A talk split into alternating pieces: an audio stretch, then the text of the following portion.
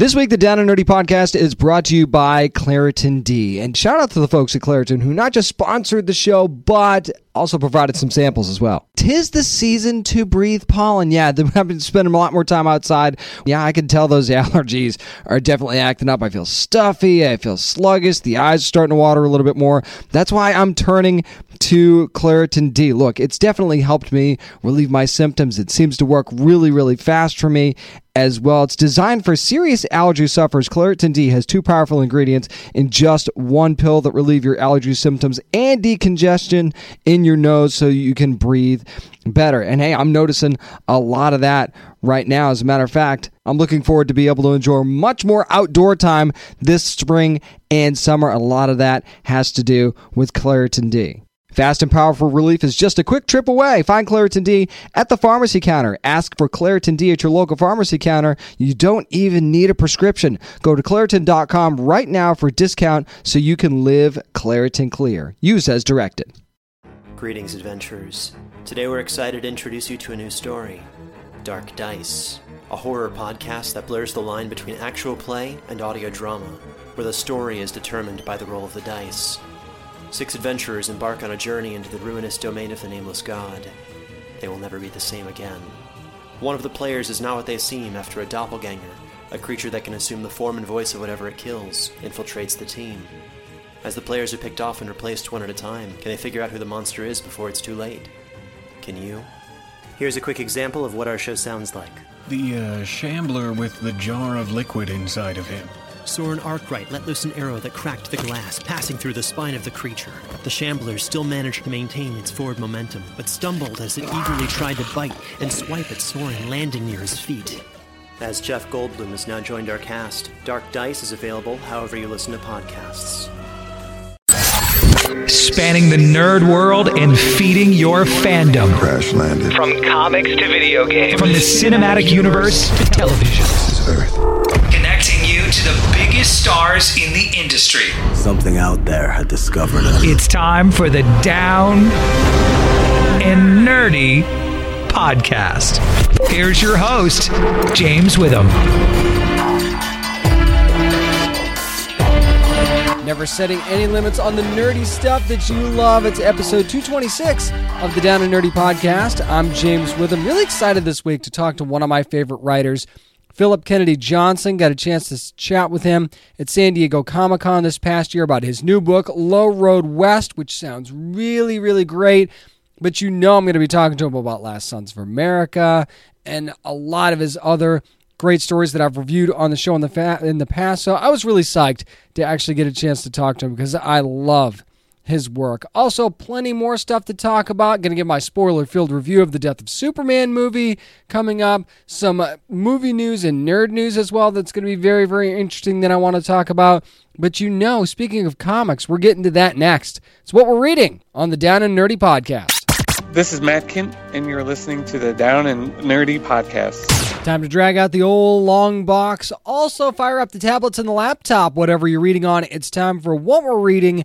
And the team behind Grass Kings from Boom Studios is at it, at it again with something new. It's Black Badge, number one from Boom Studios. Of course, written by the great Matt Kindt. Also great is Tyler Jenkins on the art, and equally great, Hilary Jenkins on the colors. Now, in case you're not familiar with Black Badge, it actually follows a group of scouts, and I use that term loosely actually, who are part of a secret division known as Black Badge. Now, the first story really seems to focus on Willie, who's kind of the new guy, and he's not really sure. And, you know, this group's been together, so you know what it's like to be the new guy in a very tight knit group. Now, he's a very accomplished scout, but he really has no idea what he's getting into, and nobody's going to tell him what he's getting into either. Of course, you know when you, are talking about secret organizations, you know the the the team that's going to be the, the the core team kind of keeps things close to the vest. And the team doesn't really embrace him in this issue very much. Now they do go on an assignment to a very dangerous place. Now it's all I'm going to say. When you see it, you'll understand exactly what I'm talking about. Now, what the, what's funny is is their attitude and and kind of them knowing who they are as a group and what they're there to accomplish is really interesting. It, it, it's it's just how they approach these missions in knowing almost like they have a blank check for mayhem. I guess is the best way I could put it, but not really as cavalier as all that. There's a there's a level of professionalism there, which I think is really really interesting. Even in that they they're not even really sure what they're doing. They're just there to get the job done and get out, sort of thing. So it's just it's very interesting to watch kids. And I say kids, I mean maybe you could classify them as young adults. Some of them don't look old enough to be young adults, but it's it's their mindset in all of this is very interesting. But then the group dynamic, you you add someone who hasn't been there and doesn't really know what's going on, and that shakes things up a bit. And that's one of the things that kind of interests me going forward in this book is that how is this particular member of the team going to affect the core group and maybe get them to look at what they're doing a little bit. So I thought that that was an interesting dynamic that got thrown in there. We did get to know the team quite a bit, but they're a very quiet bunch, so we don't really get a whole lot. And they all get picked on, which should be no surprise because some kids can be jerks, let's just face it. And you're always going to have those, that one or two that like to pick on basically everybody, and that's exactly what happens with each member of the group. But what's funny is one of the things is some of the things that they get picked on for are are part of what their jobs are with the black with black badge, but nobody knows the black badge exists, and that's just the thing. So I thought that was an interesting level to put on it, and and just the to me what struck me the most was the was the attitude of these kids and how they are very focused on their job and how they work as a team, and then you throw a new member into a team. It was almost like remember in Shawshank Redemption when Andy Dufresne shows up in the prison, there's already a core group there, right? So he kind of tries to befriend him, befriend himself to Red, and that's kind of how everything gets started, right? And he sort of proves himself with the group. We're still waiting for that moment where Willie is going to prove himself to the group, and that's going to be another thing going forward that will be very, very interesting. When I tell you that Tyler Jenkins is working on art for a book, you should already know the level that you're going to be getting, especially if you've read Grass Kings, which was fantastic. These this guy gets nom- this these books get nominated for Eisner Awards for a reason, and I just really really love Tyler Jenkins' style and Hilary Jenkins again doing a fantastic job on the colors here, and I think the colors in this book going to make a huge huge difference, just much like they did in Grass Kings too. By the way, it was a very underrated part of that book were, were the colors for Grass Kings, and I thought that Hilary Jenkins knocked it out of the park. Going to be doing that here as well. This book is a pull for me just because of the intrigue level that we, that I've got going on here for this book and exactly who's giving the orders and what are the end results of these missions? Are we going to find out the end results? Do we want to know the end results? So, my level of intrigue, not just about the story, but about the characters themselves, couldn't be peaked more. So, I'm looking forward to see what else we can get from Black Badge and Boom Studios.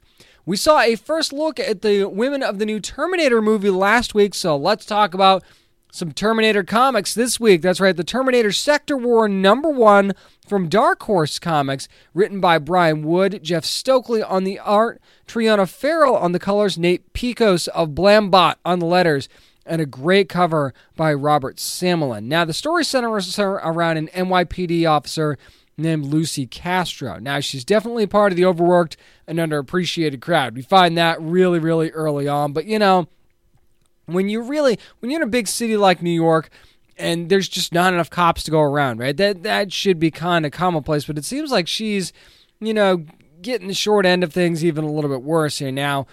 You know how it is at the end of the day. Sometimes you just want to go home, go to bed, you know, put a lousy day behind you.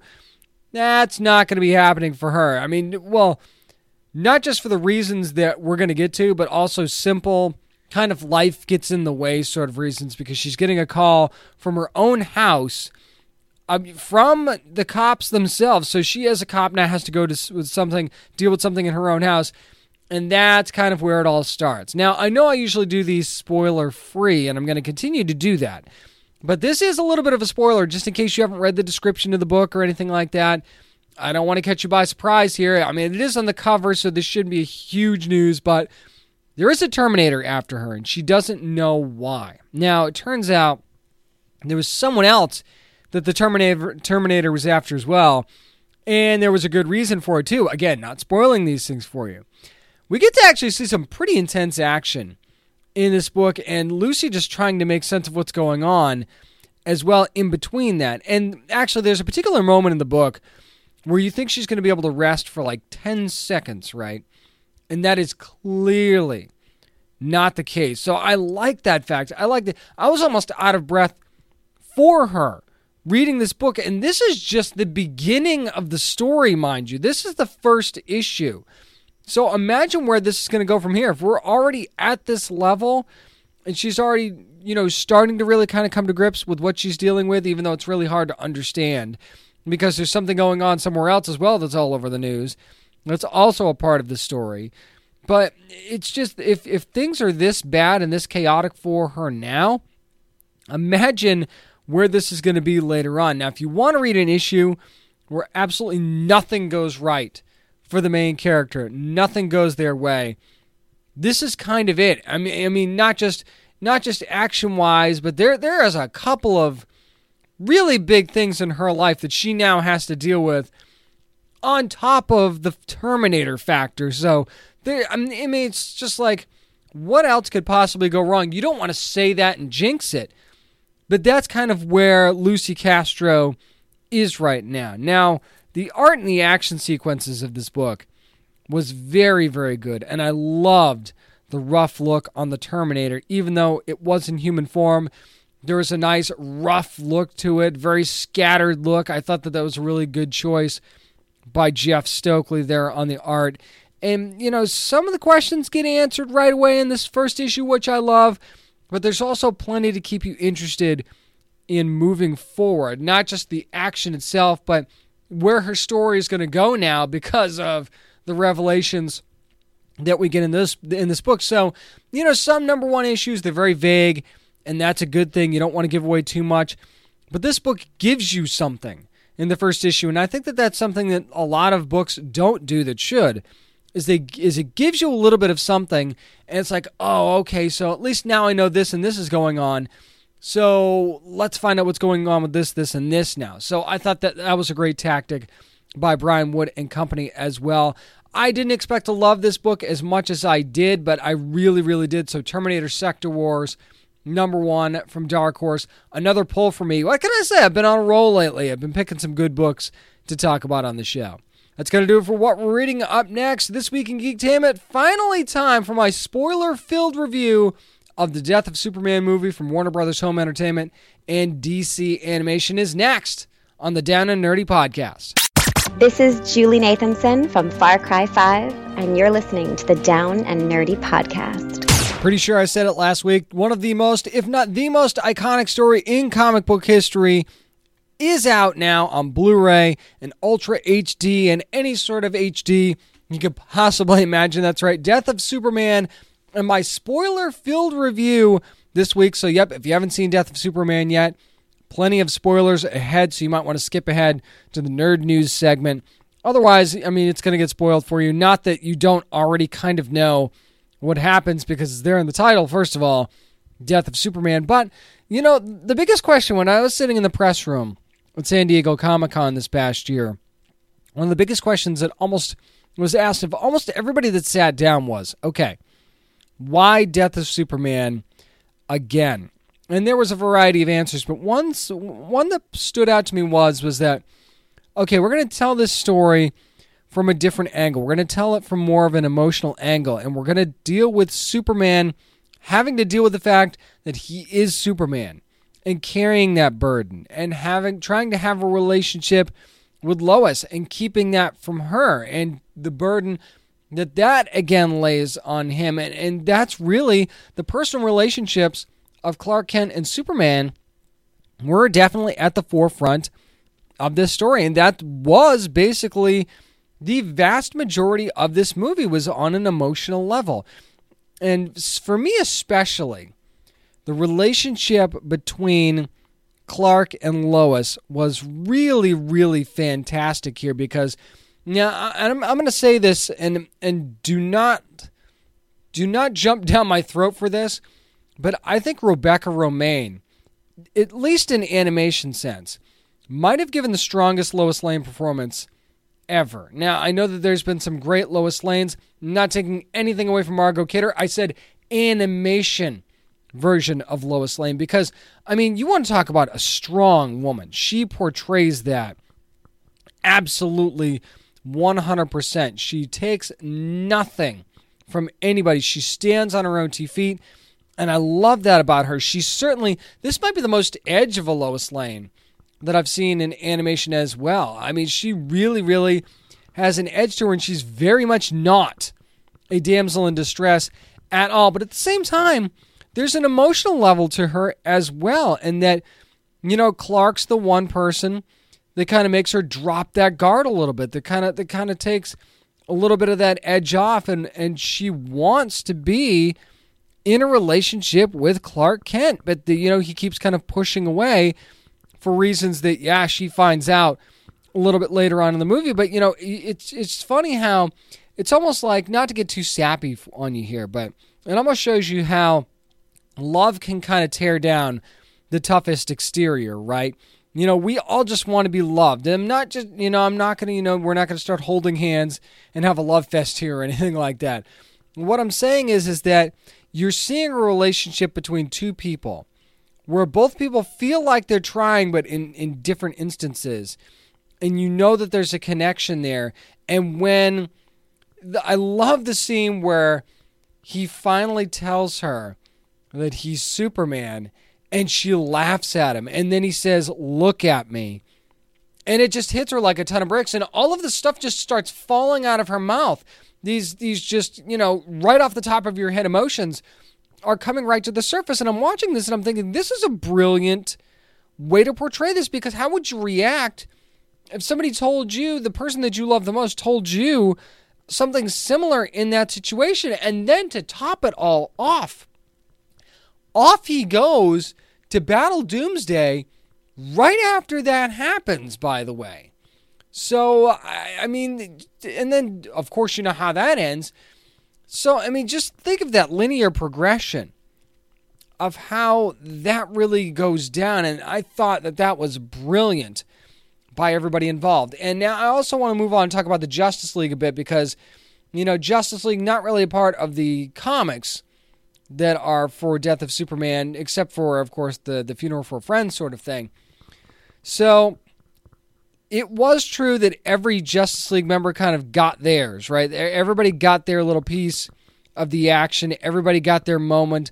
Although, you know, it was kind of fleeting because Doomsday just wrecks almost everybody in this movie. But I'll get to that in a second. But one of the things that I was worried about with this and I talked to the producers about this as well. If you heard our interviews, was that okay? You see Batman, you see Flash, you see Wonder Woman in the cast, and you're thinking, okay, you know, how much of this is going to be a part of the story? They really weren't, and that is that was absolutely true. Yes, there were relationships that were established with Superman and each member of the Justice League or the League as a whole, so you get that impact when the death actually happens and, and it makes it meaningful, especially with Wonder Woman. They do address their relationship as well. Superman and Wonder Woman's relationship does get addressed in this movie. They don't shy away from it, and that was for sure correct in this.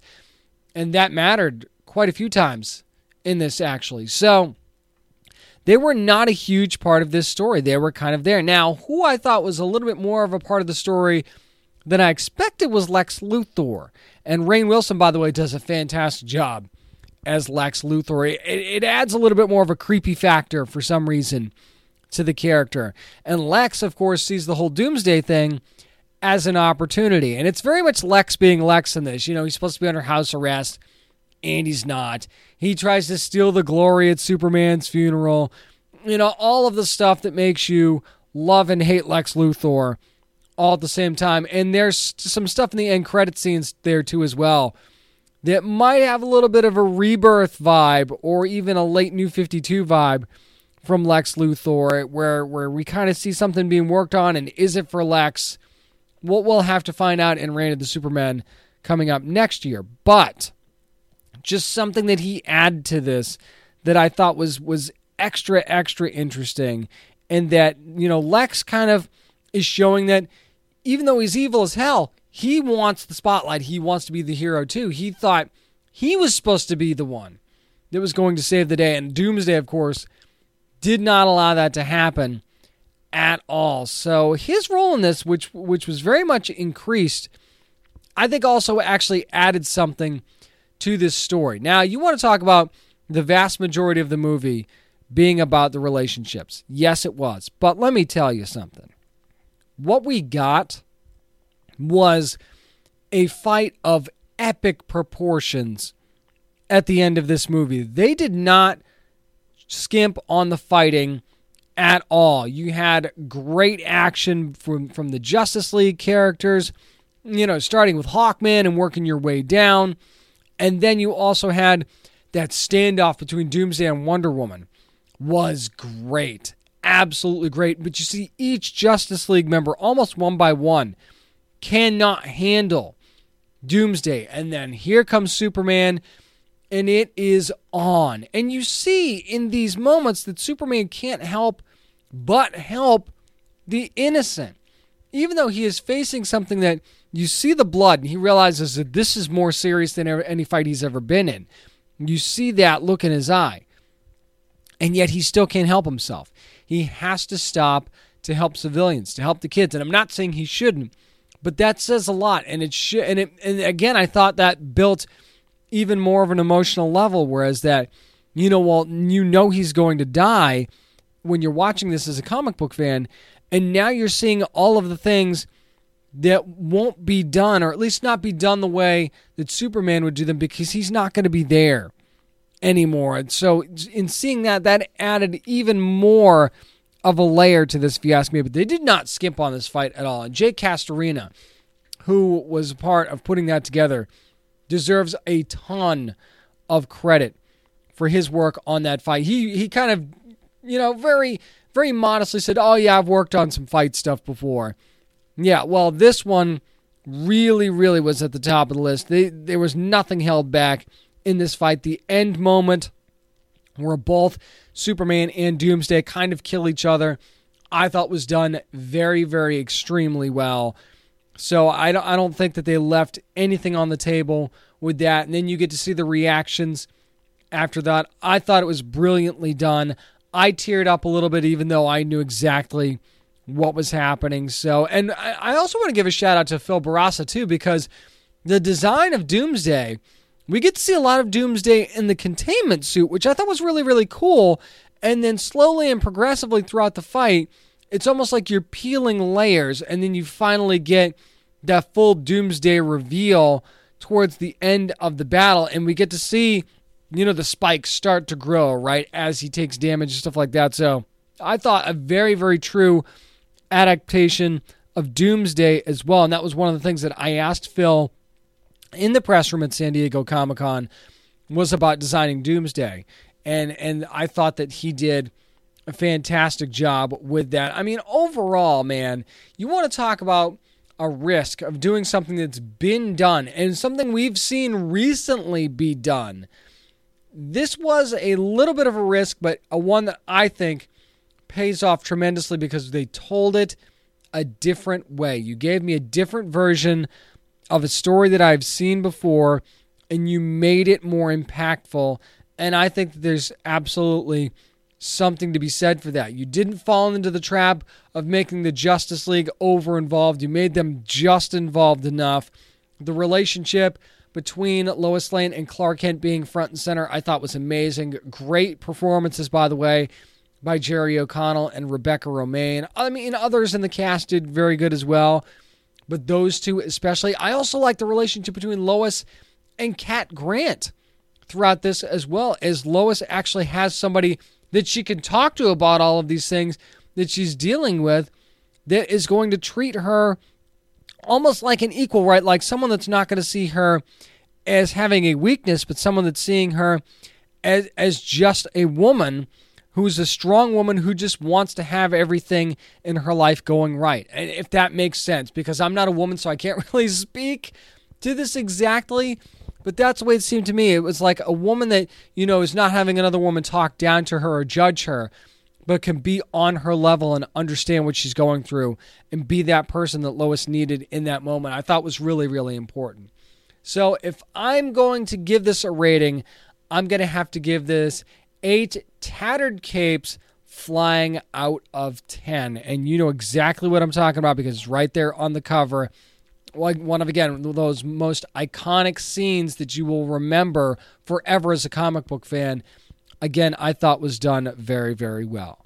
That's going to do it for my spoiler filled review of Death of Superman from Warner Brothers Entertainment, Home Entertainment, and DC Animation, available right now, as a matter of fact, on Blu ray, digital HD, 4K, Ultra HD, all that stuff.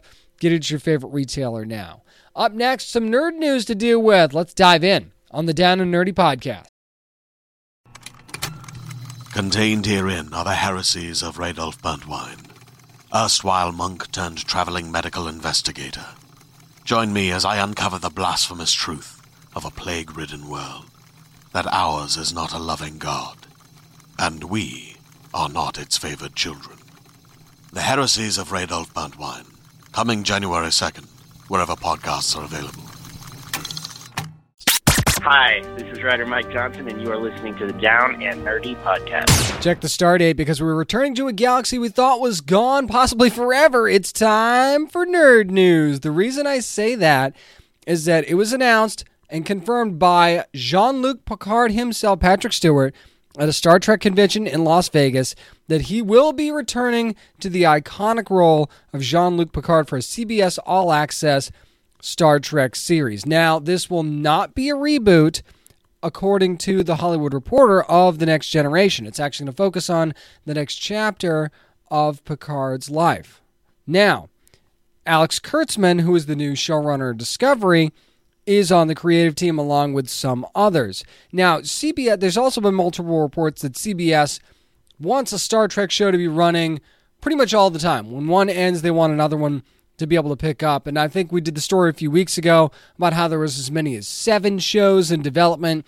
Looks like this might be one of them. There's no real details that have been released about this. Not really surprising. I'm sure it's still very, very new, very fresh. But from my perspective, I remember saying that it would be great to see a show that was just based at Starfleet Academy, right? That that is the wheelhouse that I think needs to be hit in some of these new shows. And what if this show is exactly that? What if this new chapter in Picard's life is to become more of the teacher, more of the mentor in a more constant way? What if this is his chance to be Professor X as Jean Luc Picard and not necessarily have a school for the gifted, but have a school for the next generation of Starfleet to pass on his knowledge, to pass on what he would know? I would watch the hell out of that. I'm going to be completely honest. I think that that would be an amazing idea for a series and and it's not going to be boring i know maybe you're thinking yeah you just based it at starfleet how much fun could that be a lot of fun it's not like you have to stay there the entire time either i mean you can branch out in certain inst- instances i'm sure but i mean think about it jean-luc picard being responsible for the next generation of starfleet i mean there's puns all over there but think about that for a second would you not watch that i am just so excited to have Patrick Stewart back in the Star Trek world again. We have casting news for Batwoman finally, and I got to tell you, this could be about as perfect as you can get right here. Ruby Rose is going to be playing Kate Kane, of course, we know as the alter ego of Batwoman. Now, Rose identifies herself as gender fluid, so that fits within the LGBTQ realm. You've seen her on Orange is the New Black. She was in John Wick 2. Actually had a pretty pretty big throwdown with Keanu Reeves in that movie, if I remember correctly. She's also going to be coming up in the Meg. Now, I mean, if you closed your eyes and pictured what a live action Batwoman would look like, do you not see Ruby Rose? When I saw, and now I will be the first to admit, I wasn't completely familiar with the name when I heard it right away, and then when I saw her, I was like, "Oh yeah, her."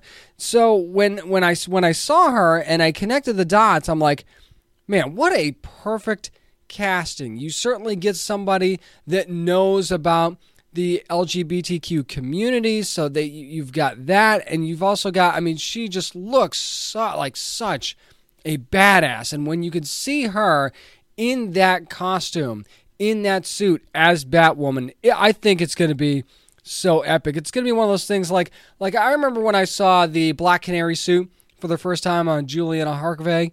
I was like, yes, this is absolutely perfect. I think I'm going to have the same exact reaction for this as well. And you know that there's already the Batwoman solo series that's being developed right now. It's being written written by Caroline Dries, by the way, of Vampire Diaries.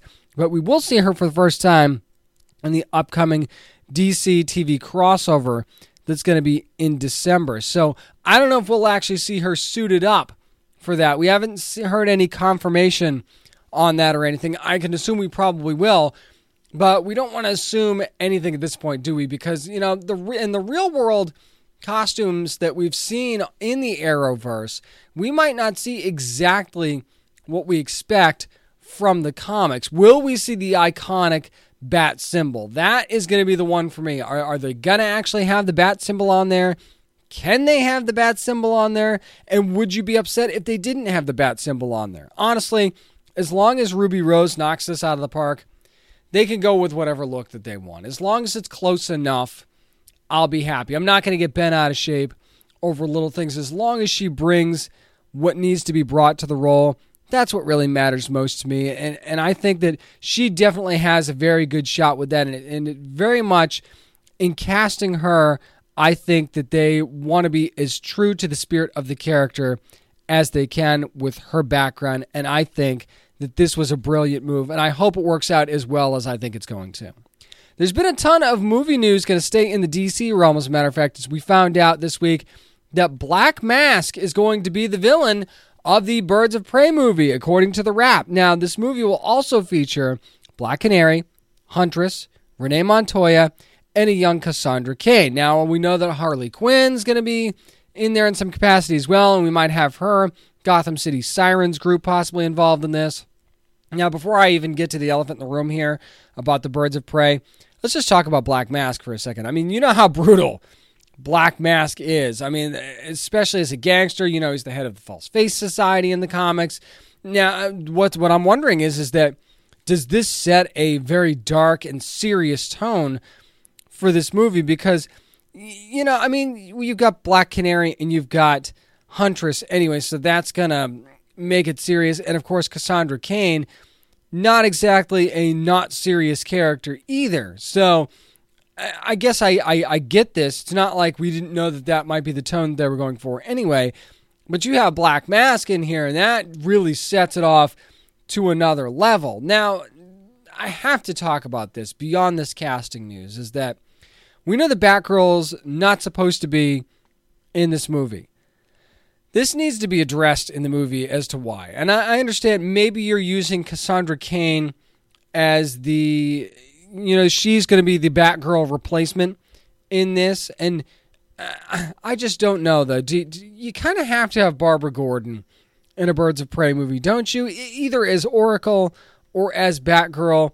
I'm actually fine either way if that's what they want to do. And, and I'm not even saying that that's not what they're going to do. The only thing we know is that Batgirl will not be in this movie. They've been kind of very close to the vest as details as to whether or not we might see Oracle. I haven't seen anything saying we won't see Oracle. But if we're not going to see Batgirl, or at least Barbara Gordon, that's something that needs to be addressed, and we need to, to know why. Even if it's going to be quickly in the movie, if you just address it and move on, I'm fine with it. Give me a good reason that she's not in this, and I could be okay because I love the other characters as well. So it wouldn't derail it for me as long as you give me a reason why. But you bring Black Mask into this, you have your legit, serious villain that we were probably never going to see on screen in a Batman movie anyway. So why not do this now? And you never know. You get the right casting and a good story for Black Mask, and maybe this is a character they're going to want to show us.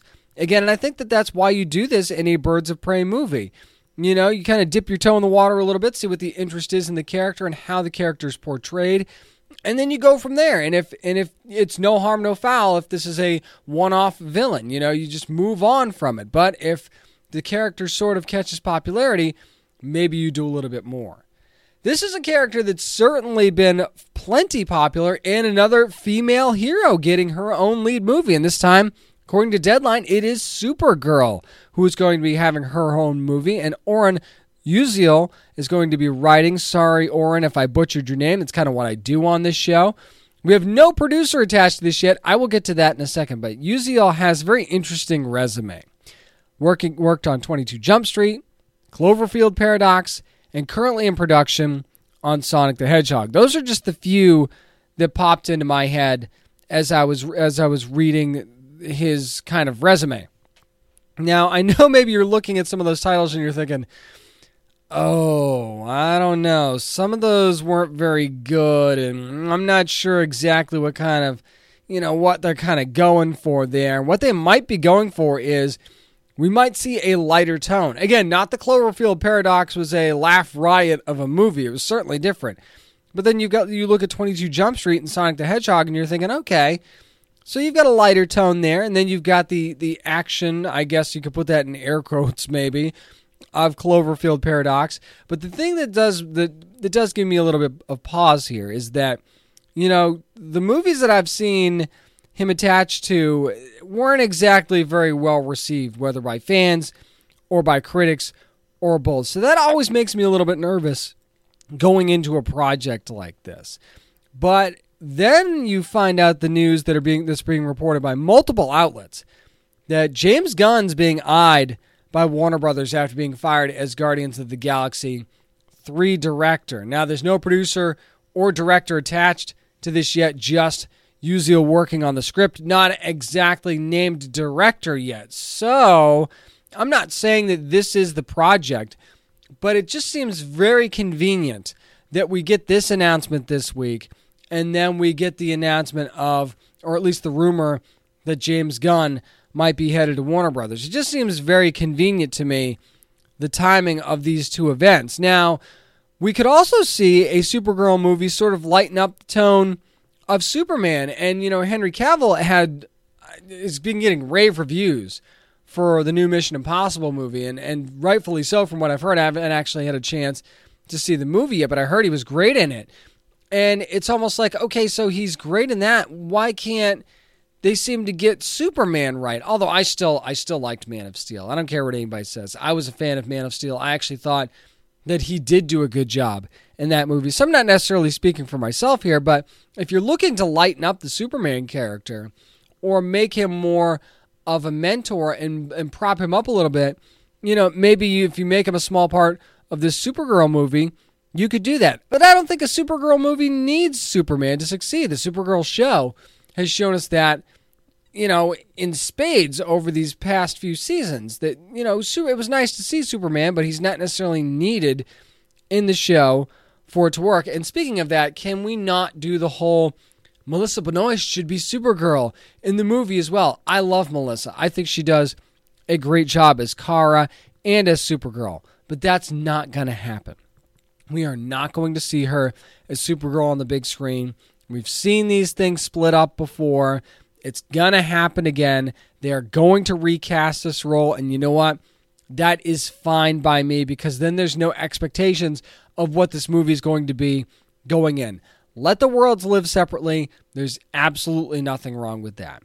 Finally, we've got the Oscars doing something a little bit different and might actually help see more movies you actually recognize at the Oscars. According to the Hollywood Reporter, the Academy Board of Directors has approved an outstanding achievement in popular film category. Now, the specifics on the qualifications for that aren't really known yet, but the prevailing wisdom here is that this is going to open the door for comic book movies and action movies and, and just movies that basically we like in general getting more Oscar love a little bit but I mean, the ratings of the show have been down steadily over the years. This, I'm sure they're trying to gain more interest here. But here's a couple of things. First of all, again, we don't know what the qualifications are here. I mean, what makes it a popular film? Is it box office numbers? Is it trending? What makes this popular? And who makes the determination as to what popular exactly is? And the other thing I wonder here is that does this actually hurt the cause more than it helps the cause? Because, I mean, obviously, you know, we think certain movies are good, the Academy doesn't necessarily agree. You know, Wonder Woman's a perfect example of, of a movie that probably should have gotten some Oscar love in some capacity. and really didn't. So here's the deal. I mean, winning an art direction Oscar or, or something like that is is great, but you know, you want the movies that we love to be recognized more, or do we? Does it even matter if they're recognized or not? Do we need that kind of validation for the movies that we love? Personally, I don't really, I really don't. It would be nice to see at some point, but I don't need an Oscar win or a nomination to say, okay, you know, this legitimizes nerd culture in the world of popular film and and, and, and with critics and the Hollywood and, and the Academy. I don't need that. What I do worry about though is that this actually hurts the cause more than it actually helps the cause because now that the Oscars has this category, they're like, well, you know, you don't have to whine and cry about Black Panther not being nominated for Best Picture anymore because you know, there, there's an outstanding achievement in popular film category now. We'll just make sure that Marvel and DC and everybody else gets their nominations in there. I'm not saying that Black Panther won't be nominated for Best Picture. It might, and it, and it would deservedly so be nominated. There are 10 nominations for that now, and I wouldn't be surprised if that movie gets one of them, or or, an, or other comic book movies for that matter. But what I'm saying is, is that this now justifies the Academy not putting movies that we tend to go see in the best picture category or best actors, best actress, and so on and so forth. It justifies that because they're giving us our own world to live in now in the world of the Academy Awards. So we don't need to worry about that. We don't need to worry about ever getting the recognition of the big one. It's almost like having a consolation bracket. It's like the bronze medal game in the Olympics, right? In any Olympic sport, where you have the gold medal match, loser gets the silver, the win the winner gets the gold. Then you have the bronze medal match of the well, at least they got something. This feels like the bronze medal match of the Academy Awards, and I'm not sure how I feel about that yet. Maybe I should lighten up and say, well, at least it's something. At least they're paying attention. At least they want to do something. We don't even know what the threshold is here yet. Popular films is a wide, wide net to cast, so who knows what that can entail at the end of the day. That's going to do it for Nerd News. Up next, going to go back to the floor at San Diego Comic Con from 2018 when I had a chance to chat with Phillip Kennedy Johnson, one of my favorite writers, hopefully one of yours as well. We'll talk to him about his new book, Low Road West, and more next on the Down and Nerdy Podcast. This is writer Dennis Hopeless, and you're listening to the Down and Nerdy podcast. San Diego Comic Con 2018 couldn't start a better way as far as I'm concerned. I mean, you've heard me review this guy's books, what, a thousand times? Last Sons of America, Warlords of Appalachia. It's got something new coming out as well. We'll talk about that in a second. It's Phillip Kennedy Johnson. What's up, buddy? Hey, man. Good to meet you finally. Yeah, good to meet you too, finally. Now, I mean, it seems like with each one of your books, the intensity seems to ramp up bit by bit. So, after an all out war, and Warlords of Appalachia. You said that Low Road West, which is your new book, raises stakes even more. So do you have to ask yourself, where do I go from here, and how is that even possible, man? Yeah, we'll have to see. We'll see how this one goes. maybe we can keep this one going for a few more arcs, and we'll see what the next thing is. But for now, yeah, this takes place. I mean, at the end of a war like the one in Warlords, in which the East Coast is actually getting bombed out, like it's uh, become like like a straight up war zone, and refugees are being sent west to escape, you know, all the hardships. Now, what I loved about both Last Sons of America and Warlords of Appalachia is that the stories had kind of like a point of no return moment, like a catalyst at certain points. So, if Low Road West has a familiar element, will there be one in there as well? Oh yeah, I think that happens around page three. so we don't have to wait nearly as long then. No, no, it happens right out of the gate. Like this is the thing that, ha- yeah, there's a thing that happens where it completely changes the game. These kids understand that their whole life has changed, and what the hell are we going to do now? Like, what's the rest of our life going to look like, or do we even get to have one? It happens right out of the gate, and then you see how things escalate. I feel like we had to wait to what, like page 20 in Warlords of Appalachia before yeah. that happened. Now you're going page three. Exactly. That's exactly. Nice, nice. I love it. Now we know that Low Road West is a story about five teenage refugees, and you haven't been uh, too shy about tackling issues like you know a second civil war and Warlords of Appalachia. So, can we expect a similar story with this and how refugees are maybe seen now, maybe kind of going on what's going on in society now? Yes, definitely. Like I mean, for the last couple of years, refugees has been something that's been on my mind a lot, and um, you know, as with you know much of the country, it's a, it's a it's a big thing. No matter which side of it you stand, the refugee crisis is a big deal. Um, and I kind of wanted to see, I wanted a story in which the refugees are Americans, and it, I mean, that ties into one of my earliest exposure to fantasy literature, which is The Lion, the Witch, and the Wardrobe. And those kids, some, I mean, we might forget, are actually refugees themselves. Right. Um, they're escaping. Now, they're refugees from London during the, the bombings by Germany, and they get sent out to the English countryside to escape the violence.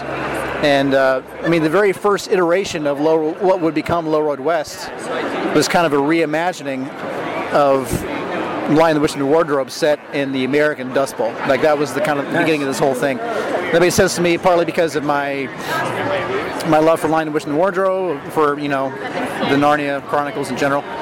Um, also because of the refugee crisis happening now, it seems you know I wanted to see a story like that set now, where the refugees are American. They're you know where we can see a refugee story where the refugees are our own children, and uh, also the I've always kind of been fascinated with the Dust Bowl, like back the time period in American history and also the area, that region, back when it was just this desert that kind of came out of nowhere.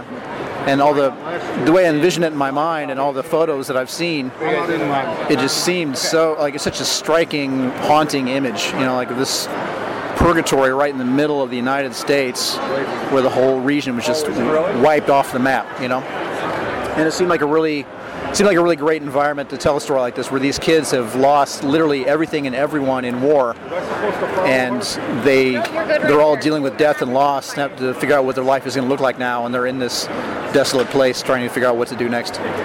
Totally. Now we've seen some supernatural elements creep into some of your stories. Of course, you've been working on the Dark Crystals books as well for Boom, but you've you know kind of said that Low Road West will have some sci-fi elements as well. So were you inspired by any stories in sci-fi in particular when you were writing Low Road West? Um, well, honestly, the I mean, yeah, as far as sci-fi, I guess I would say Stranger Things. Um, I mean, That's the- kind of the vibe I was getting yeah, to. I was hoping you. Yeah, the, the biggest ele- the biggest inspiration for the story remains the Lion, the Witch, and the Wardrobe, and anyone with even a passing knowledge of that book understands where things might go. Right. Um, but on top of that, like as the as the story kind of evolved while I was you know working with editors and just just writing and rewriting, it started to take on more influences of uh, J.J. Abrams and Darren Lindelof show Lost, and uh, and also of course Stranger Things. The fact that we're dealing with you know a cast of kids and seeing how they all deal with things. Um, but yeah, also the mystery box element of Lost is a huge part of the story as well. Like you get dropped in this place and it is not at all what you expect, and right off the bat, these crazy things happen, and they're like, "What is this place?" Very much like the beginning of Lost. They're like, "How could I mean, this things here don't make sense? How could this be happening?" I mean, they're all kids that are dealing with death and loss, and they're not equipped to do that. They're just you know normal American kids that got stuck in this position and uh, all coping with death, and then they find this place where death, like the rules of life and death, kind of don't work the way they, they do other places, and death maybe doesn't exist here, and they, it, changes everything dramatically. That's that's really interesting. Actually, I think that's a pretty cool angle. Now we're also talking about a post-apocalyptic world here, and, and that's hard enough. But we're also dealing with teenagers, like you were saying. So it's just as difficult for them to get along with each other as it is to actually deal with the world around them. Yeah, totally. I mean, they've all lost their families. They all had they came from their own scene, and now they're with these other kids that they don't know, they don't necessarily like, in some cases blatantly do not like, but they've got no one else. You know, so over time, you know, hopefully the hope is that they will come together and kind of form a new, you know, a new family just because they're they're the ones that that are there. With the pre-San Diego Comic-Con announcements, we actually got to see a couple of pages from the book already, and Flaviano's art being brought to life. So, what was it like working with him on this story? Oh man, that dude was like, I'm writing this like literally for him. Like it's his his, his art. He has this way of putting such like personality in their in their facial expressions and their body language and body carriage. Like you can just tell who these kids are without even reading the dialogue. Like I, I mean, a goal that I set for myself in this book was to write the kids so distinctly that if you just saw the word balloons alone with no art, you'd be able to tell who was speaking. And Flaviano was coming at it from the exact inverse of that, where you can tell what the kids are saying and thinking without the word balloons. Like their his ex, his work is so expressive. There's so much personality in all the characters. He has this way of making makes kids look cool. You know, like they just look. They just you can. Yeah, I just I could geek out all day about his work, man. It's, it's awesome. I mean, he sold me on his environments. Like when I was first looking at his work, I'm like, oh, dude, the environments that he drew for this look so great. But then when he started drawing the characters, I'm like, yeah, there's simply there's no one else.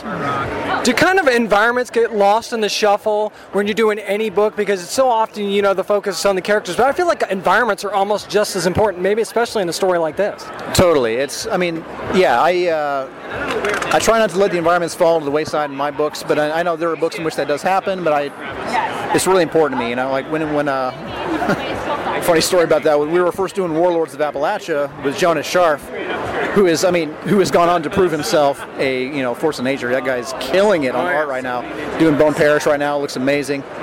Um, he is, he's German. He lives in Germany. And when he first started doing the, the scenes in uh, Warlords of Appalachia, the trees made me think more of, you know, Europe than than Kentucky, where I grew up. Like, and we we went into a lot of detail about the environments, like making sure that they look like they should. You know, it was a big deal. It was a big, big deal. And here it's even more so. Like, it's this town, this town called Duster's Wake, where a lot of the story takes place, and um, it's such a distinct place, and I, it was really important to both of us that that be true. So we, we put a lot of love into that town, making it look the way it should, and and also the other crazy environments that we see later, which I will not go into great, you know, without Right, spoiling everything.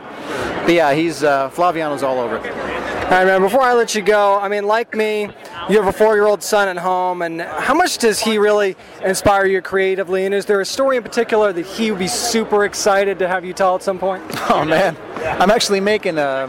It's funny you say that. I'm writing a kids book for him right now called The Moon Dragon, and uh, it's kind of grown out of a story that I've I kind of improvised, you know, to him in a bedtime. I would I would read him this. I would kind of just make up this story about a dragon that lived in a moon, and the little boy that lost his family had to get his moon dragon to help him find him again, and. Um, that's the story that he likes me to read to him now. And uh, as far as my other work, um, man, I don't know. Like, I, there's a lot of my love for him and our relationship is a big part of a lot of my work. It's uh, it's center stage in Warlords of Appalachia for sure. For an Aquaman story I did with DC Comics, um, there's uh, there are elements of, of our relationship in this book as well. Yeah, there's a there's a lot of my son in a lot of my work, and I, I hope he can see my love for him in it when he gets older. It definitely shows through in a lot of your work. As a matter of fact, make sure you're getting Low Road West, which, correct me if I'm wrong, Phillip, is going to be available in September. So make sure you're getting on your local comic shops about that. So it is September, right? It is September 12th. It hits. I mean, if you don't want to wait, you can always get the trade paperbacks of Last Sons of America, maybe Warlords of Appalachia. There's a lot of good stuff from this guy. It's Phillip Kennedy Johnson. Thanks for taking time at San Diego Comic Con. It's a pleasure, brother. Thanks so much. If it's possible, after talking to Phillip Kennedy Johnson at San Diego Comic Con, I'm even more ready for Low Road West now. I mean, I was psyched for it before, but now I'm really, really ready for it now, especially some of the off mic conversation that I had with him. Yeah, I, I have to have this series now. So if you feel the same way, final order cutoff, by the way, is August the 20th. So make sure you're telling your local comic book shop, I want Low Road West number one, and the rest of the issues as well. You're going to love it. You might as well go ahead and tell them to put it in your pull box for the entire series. From Boom Studios, also make sure you're getting Warlords of Appalachia, Last Sons of America, Wire there as well, already out in trade. Matter of fact, put the links up at downandnerdypodcast.com if you want to buy them from Amazon, and Comixology will help you out with that. That's going to do it for this week's edition of the Down and Nerdy Podcast. Again, thanks to Boom Studios and Phillip Kennedy Johnson for letting me chat at San Diego Comic Con this past year. There's plenty of other interviews that you could check out as well, and you could find past reviews of the books that I was talking about at downandnerdypodcast.com if you want to listen to past shows. Also, follow us on social media, facebook.com slash downandnerdy and at downandnerdy757 on Twitter and on Instagram as well. Remember one thing, you never have to apologize for being a nerd, so let your fan flag fly and be good to your fellow nerds. Hey there, this is Justin Bartha. I made a funny new podcast, King of the Egg Cream. It has the greatest cast in the history of podcasts with actors like Lewis Black. I'm torn by my feelings for two women. Bobby Cannavale. You can eat it, or if someone hits you, you can put it on your cut. Melanie Lynskey. I wonder what these marvelous things are that look just like boiled chicken feet. Jason Ritter. I can break things and pick locks and kill people. Michael Stuhlbarg. The whole point is to inspire people that they should make themselves better. Ari Graynor. No, don't whet its appetite. What are you, an idiot? Me, Justin Bartha. That's not just any egg cream, that's a Lemke's special. And all narrated by the hilarious Richard Kind. This is the story of Harry Dalowitz and how he rose from nothing to become New York's King of the Egg Cream. So if you like funny true stories, come listen to King of the Egg Cream, available wherever you get your podcasts.